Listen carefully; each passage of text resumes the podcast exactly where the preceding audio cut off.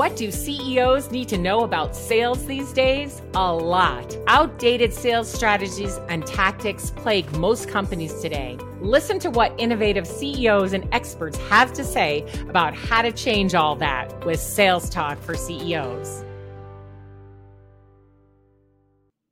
It's the second anniversary of Sales Talk for CEOs, and I couldn't be more excited. I can't believe I got to this point. Um, as those of you who podcast know, this is no easy feat. Got to get a guest every week and um, make it interesting for everybody and keep gaining followers. But all of you who have been listening to me now for two years know that I love to talk to CEOs and I love to talk to the experts who can help those CEOs really drive sales. And today I just want to take a few minutes to talk about something I'm extremely passionate about, as you know, which is the CEO's role in sales. I don't have a guest today, so you're just going to get to listen to me ramble for a couple of minutes. So, recently, there's been a lot of conversation on LinkedIn about the CEO's role in sales, and especially on the platform LinkedIn. But I want to talk about the role in general and several things that you can actually do as CEO to be the evangelist, to draw people to you, uh, to garner a big audience in a way that will really help sales because it will help the buyer on their journey. And by putting yourself out there in the ways that I'm going to talk about, you will notice remarkable results. Now, will it be right away? Will it be overnight? Is it a magic bullet? Of course not. But over time, you will see results from doing the things that I'm going to share. So, as I always say, the CEO will always have a role in sales, but that role changes as the company matures. So, wherever you are in the life cycle of your company, if you're just starting, if you're 10 years in, if you're 20 years in, or 30 years in, the CEO still plays an important role. Now, let me start with the existing customers that you have and the role that you play with those existing customers, because I think it is a key role and maybe sometimes overlooked. Now, of course, I know that as CEO, you do get involved with your largest customers, and especially when there's a problem. Now, what we want to do in terms of existing customers to make sure that we have a great relationship with them is think about how the CEO should be positioned proactively and not just when there's trouble. So, if you have your sales teams, your sales leaders, make a list of all of your existing customers and rank them perhaps by the dollars that they bring in each year, but then also rate them by things like how easy they are to work with, if they're an ideal customer, if you want to continue doing business with them, you'll have a great list to begin with. Look over that list with them and determine where it would be advantageous to have the CEO positioned, right? So, yourself as a CEO, which companies deserve your time and attention? Now, one could say that all do, but we know that you don't have enough time for that. CEOs wear many hats and have many things to do. So I'm not even suggesting that you should be involved with every customer. But if you do this ranking and rating, you will know it, it's maybe your top 10 or top 20. And for each of those, you can decide with your team what's the best positioning. What could you do that would be most helpful in a proactive way? So it would include things like having in person meetings with senior executives from those customers. It might involve um, sending a thank you note uh, and and just you know describing how great it is to work with our company and how much you enjoy that. And it may be um, connecting directly with their CEO, depending on what size company it is, or it may be connecting with the highest person who is involved with buying and using what it is your company sells. But what you want to do is think about what's the best way to be positioned, right? and who to be positioned with. So, who is it that you need to get to know and develop a relationship with over time? And what are the types of things that you should be doing. Now, your sales leader should be helping direct you on this because they know the customers really well and they're involved. Of course, with the salesperson's input, they can clearly come up with some ways that you can be involved with existing customers. It also could just be something as simple as putting on a webinar where you talk to existing customers or making a short video for that customer and sending that off to the senior people there. So think about the different ways that you can be involved with your existing customers. Um, just a little caution is don't let your sellers position you too low in an organization. If they want your involvement, this gives them an opportunity to go up to some senior levels in the organization and bring them in and have them involved in a way that they haven't been before because the salesperson is willing to bring their CEO in.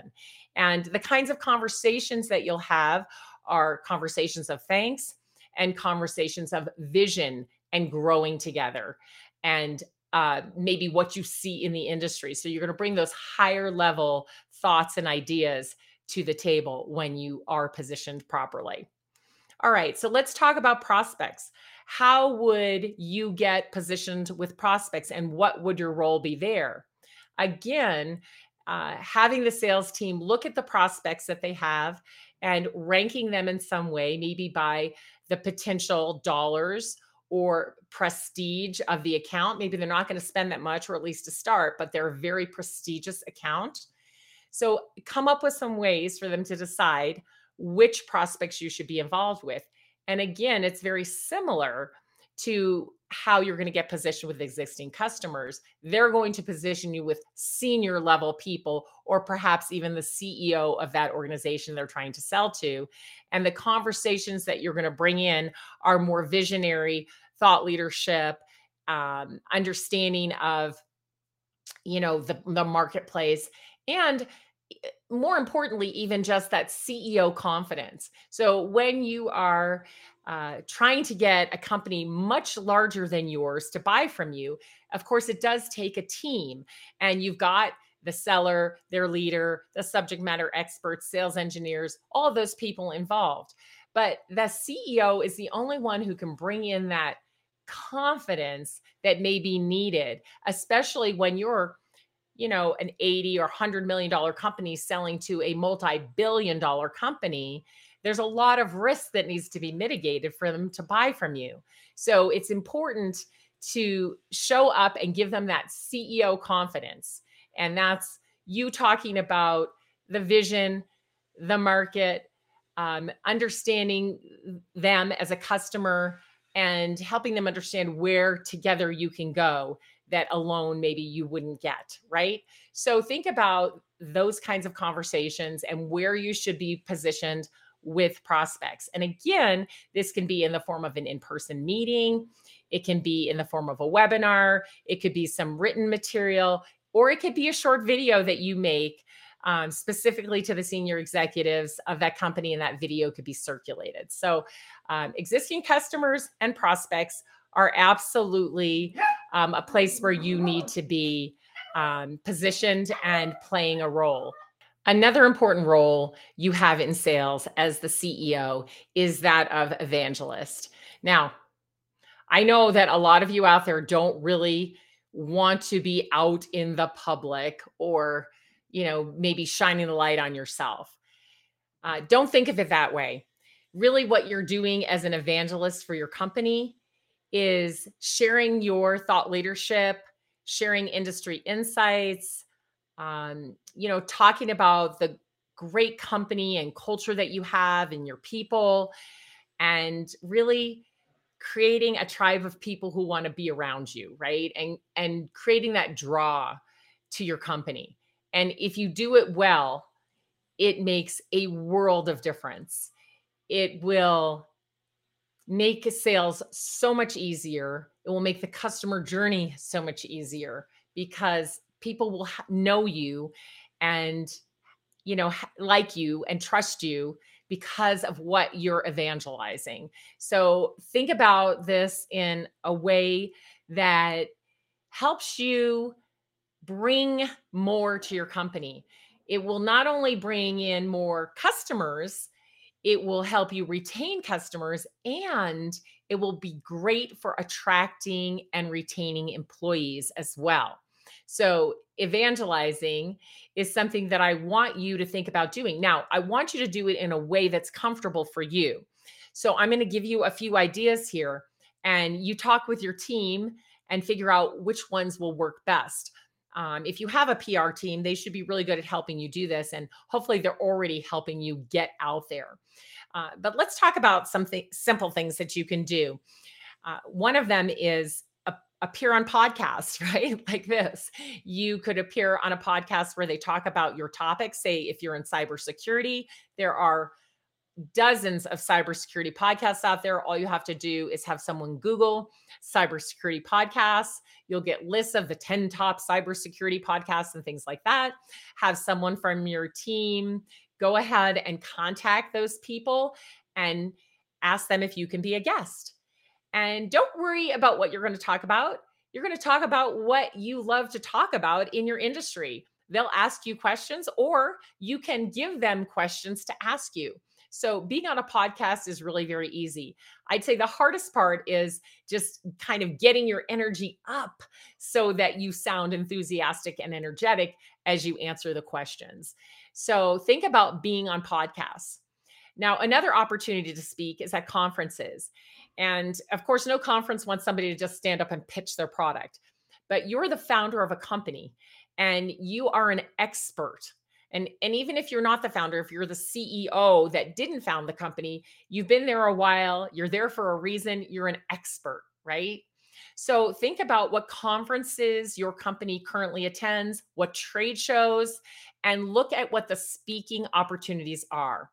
We know um, that from you know research and research i used to do when i owned a company called trade show makeover that if you speak at a conference you get tons more leads. I don't know. What is that? 50% more leads. I'm just making that up. I don't know, but it's a lot more. Why?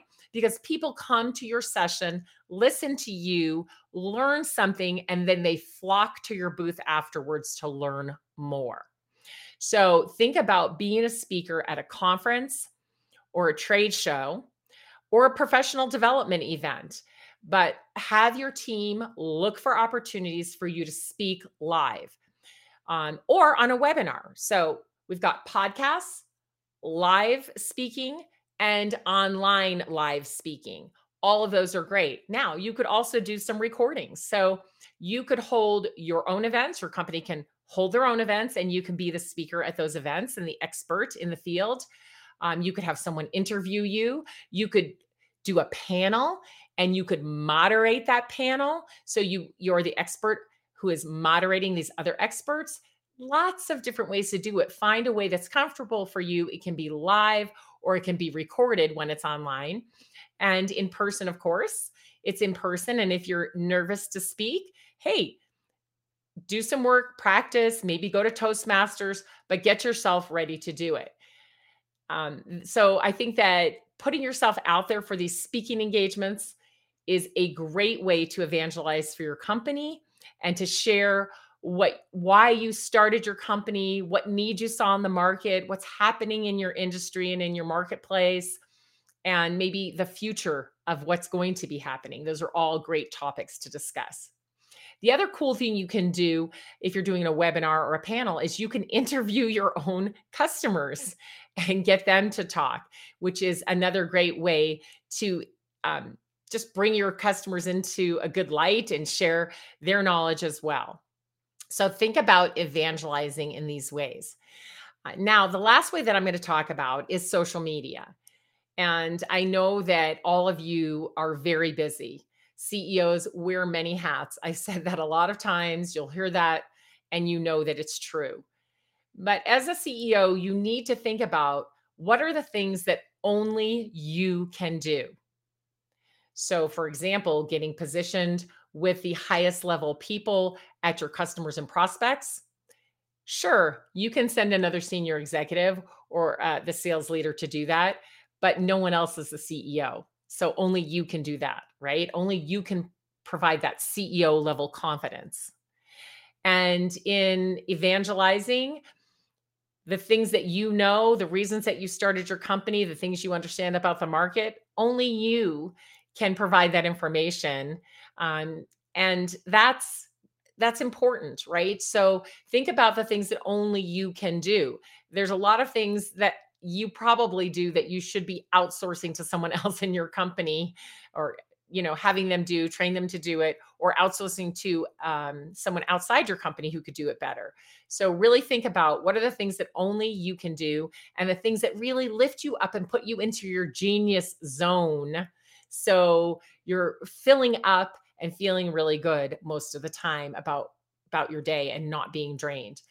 Um, so with social media i know a lot of you may think that it's a drain but i want you to think about it a little differently and I'm not saying which social media you should be on other than LinkedIn, because if you're in a business to business complex sale, the other CEOs are there. Uh, you know, the people who you want to buy from you are there. Your competitors are there. And if they're there, you need to be there. Or if they're not there, then you definitely can use that as a differentiator. So, when you think about social media, first of all, think about where are the people that you want to buy from you, or where are the people who can refer you? Where are the partners that can sell for you? Think about what social media they're on. And I'm going to stay focused on LinkedIn right now because I know for a fact that your audience is on LinkedIn. Now, maybe not 100% of the people you're trying to sell to are there, but at least 50% are. And we could make sales so much easier if we could at least get in front of those people and stay in front of them and share great content and great thoughts with them that they really want to just devour, right? They're looking for that content. They're looking for people that they can trust to do business with. So, in thinking about your presence on LinkedIn, it's not something to be ignored. So if you dislike social media, if you feel like you don't have time, if you don't understand it, get over all of that and figure it out. There are tons of people out there that can help you, and I'll be happy to refer you to some of them. And if you follow me on LinkedIn, you'll uh, know because I'm interacting with them and connecting with them and having conversations with them. So I'll be happy to make those introductions. But what I want you to think about is what is your presence on LinkedIn as part of your role in sales? And it's evangelist, right? We don't want to be out there just promoting our company over and over again, but we want to evangelize for the things that we care about. We want to evangelize about the people we work with and the work they do. We want to evangelize about our customers right? So, not just posting buy this from us or here's another webinar, which it's good to do those two things occasionally, but most of your posts should be original thoughts that you have about your products, about the industry, about the problem that you solve. They should be how to do something. They should be about your journey as the CEO, founder. Uh, they should be things that occur to you that others will be interested in. It could be books that you read, podcasts that you listen to, uh, other experts in the field that you've had a chance to talk to. So, those are the kinds of things that you would post about. And you would be doing that at least once a week. Now, you can get a team to help you. Again, internally, you can outsource it internally to someone else in your company, but you still need to be involved with it because it has to be your original thoughts. Or you could outsource it to a company who specializes in it. Now, think of it like ghostwriting. So, my father and his partner have written three best selling books.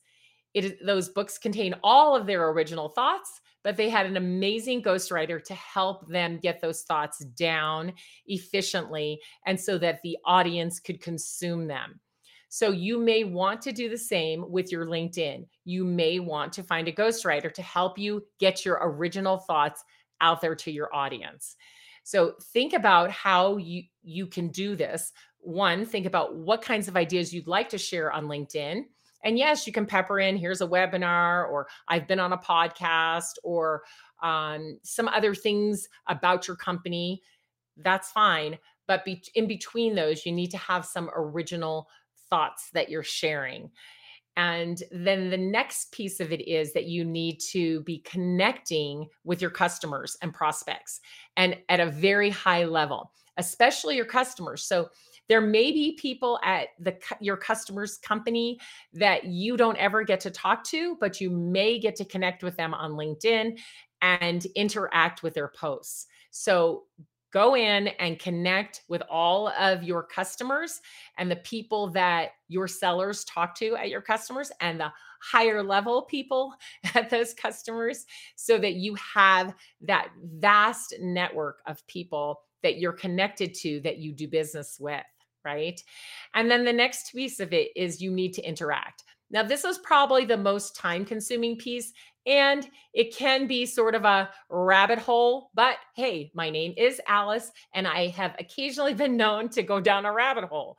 So um, it's a lot of fun interacting with people, even if you're introverted, because you can do it online at any time of the day or night. But what you're doing is going to the your customers company pages and seeing what they're posting and possibly interacting with that. But mostly you're interacting with the senior executives at the customers and prospects, and you're interacting with other thought leaders in your industry. And you're going to read what they post and make a comment on it. Now, that doesn't really take as long as you think, but if you spent maybe mm, 30 minutes a week, and if you had a list of influencers in your industry and senior level people that you do business with or want to do business with, and you just went in and checked up on uh, what they're doing on LinkedIn, you read it, you make a quick comment, that will make a world of difference. Why? Because it's like you've seen them at the coffee shop, right? You've seen them at the trade show, at the conference, and you've got to have a quick conversation with them. It's the same kind of interaction as you can have in person, and it endears people to you. And especially if you make a smart comment about what they wrote and add an original thought to it. So, that's a lot for right now, but I wanted to share with you because I think your role in sales as a CEO is so important. And there truly are some very simple things that you can do to really help with the demand for your product, to help people trust your company, and to help others see you as a person they want to know. That might be customers and prospects, or it could be your next employees or your current employees. So please think about your role in sales and what you can do to increase that and make it even easier for your company to help buyers along their journey. Thank you so much for tuning in for two years. It's eh, been an amazing journey. I can't wait to continue it. Lots more in store. If you enjoyed the show, please like and subscribe, and we'll see you next week.